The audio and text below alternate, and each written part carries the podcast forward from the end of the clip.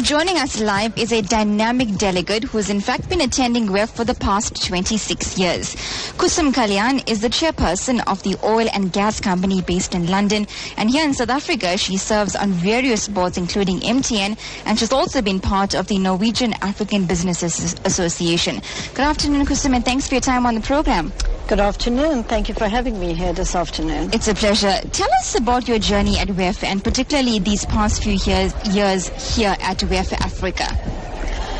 I think WEF is an excellent forum whereby it brings people from all over the world to discuss the future about Africa. And I think in the last few years we've had interesting conversations, not only conversations but about how we can implement the discussions that have been taking place. I think it's good to have conversations, but I think more important, it's the implementation of those projects that we have been discussing. I think in the past few years, we've been talking about the integration of the 5 economic regions. We've been talking about how do you create a workplace for the future that is going to create the ecosystems, creating the ecosystems of knowledge, creating the ecosystems of digitization. And I think all those matters we discussed at the WEF last year and this year.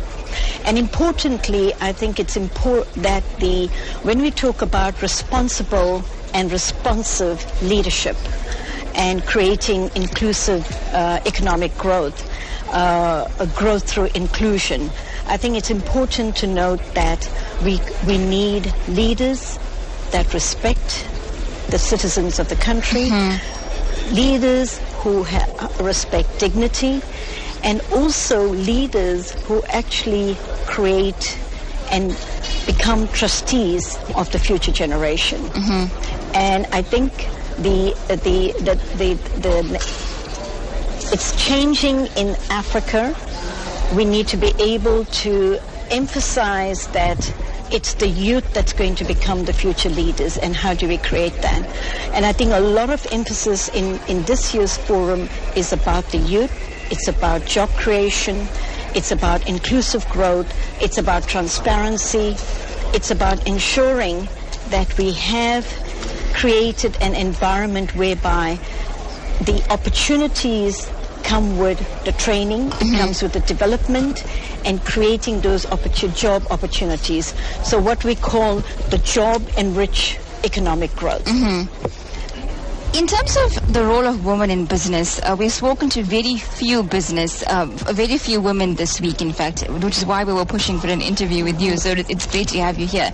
In terms of the role of women in business and in leadership positions, is that being taken seriously enough on the African continent, do you think?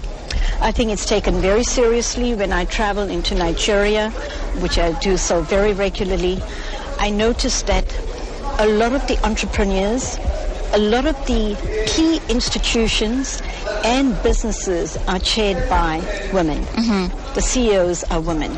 So whether it's the banking institution, whether it's the oil and gas industry.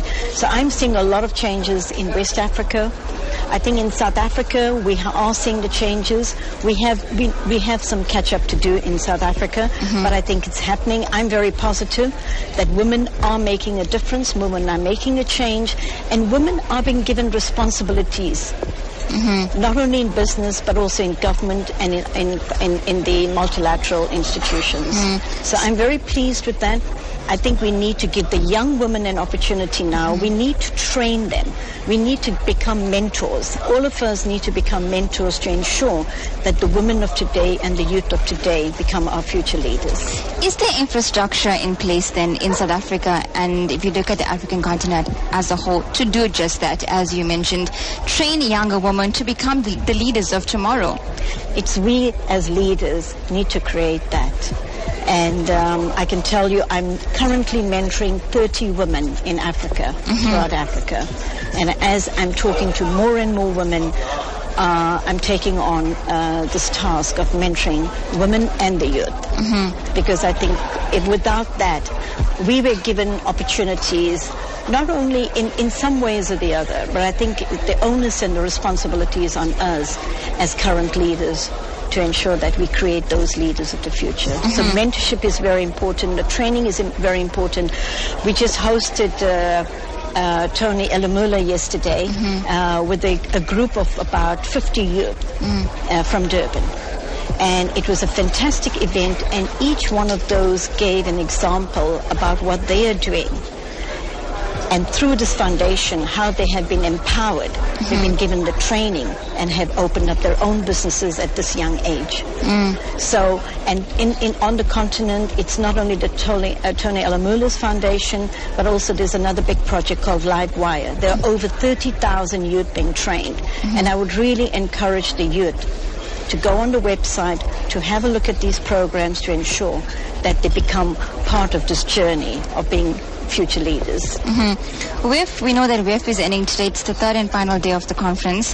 How important do you think it is that discussions that were held during this three-day conference, we know that there were very important discussions, obviously surrounding radical economic transformation and so forth, inclusive growth, continue to ensure that the aim of inclusive growth is actually realistic and it is achieved? I think inclusion comes through a lot of ways. One is ensuring that we have financial inclusion, which is one of the key things. Financial inclusion can only come through education. I think the financial institutions need to ensure that there are policies related to that, and there are education programs. And there is a huge project that's just been released at the WEF yesterday. It's called Financial Inclusion. And there are loads of examples about how it can be done. So I would, and so that's one issue. The other issue is creating the ecosystems for digitization, creating the ecosystems of sharing knowledge, ensuring, you know, I call it it was mentioned by one of my colleagues today, is about AERU. The A is about agriculture and diversification. The E is about education. Throughout, it's like a circle of education. It's not education just about going to university and schools. It's about education in the economic field. It's about education in digitization. I constantly refer to digitization because it's going to be the future of this world. And the other issue is infrastructure, energy. I talk about the opportunities. The opportunities is related to, because there are opportunities in every sector. There is a value chain in every industry whereby the youth can be involved in those opportunities.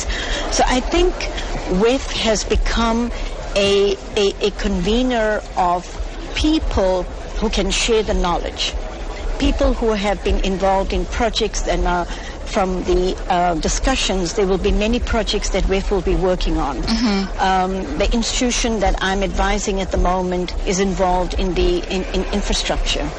And today we talked a lot about the corridors. We talked about the north and south corridors. This was the outcome of the work that's been done during the year about the corridors, the north and south corridors, the east and west corridors, and how those corridors are creating the value chain for small and medium enterprises. Just as a final question then, we do have some other interviews lined up, so I just want to wrap this up quickly, but I want to get your perception on this. Do you think South Africa is on its way to successfully achieving radical economic transformation? We need to define what is radical. I think we need economic transformation. I think South Africa's been... radical transformation comes with economic policies. Radical transformation comes with implementation. And I think we're on the road to that, and hoping that in the next year or so we will be getting out of the under 1% growth rate to at least 2 to 3% growth rate. And that was Koosum Kalyan, who is the chairperson of an oil and gas company based in London. And she's here in South Africa, also serving on various boards, including the board of MTN. Thank you so much for your time on the program this afternoon. Thank you very much. It's been a pleasure. Thank you.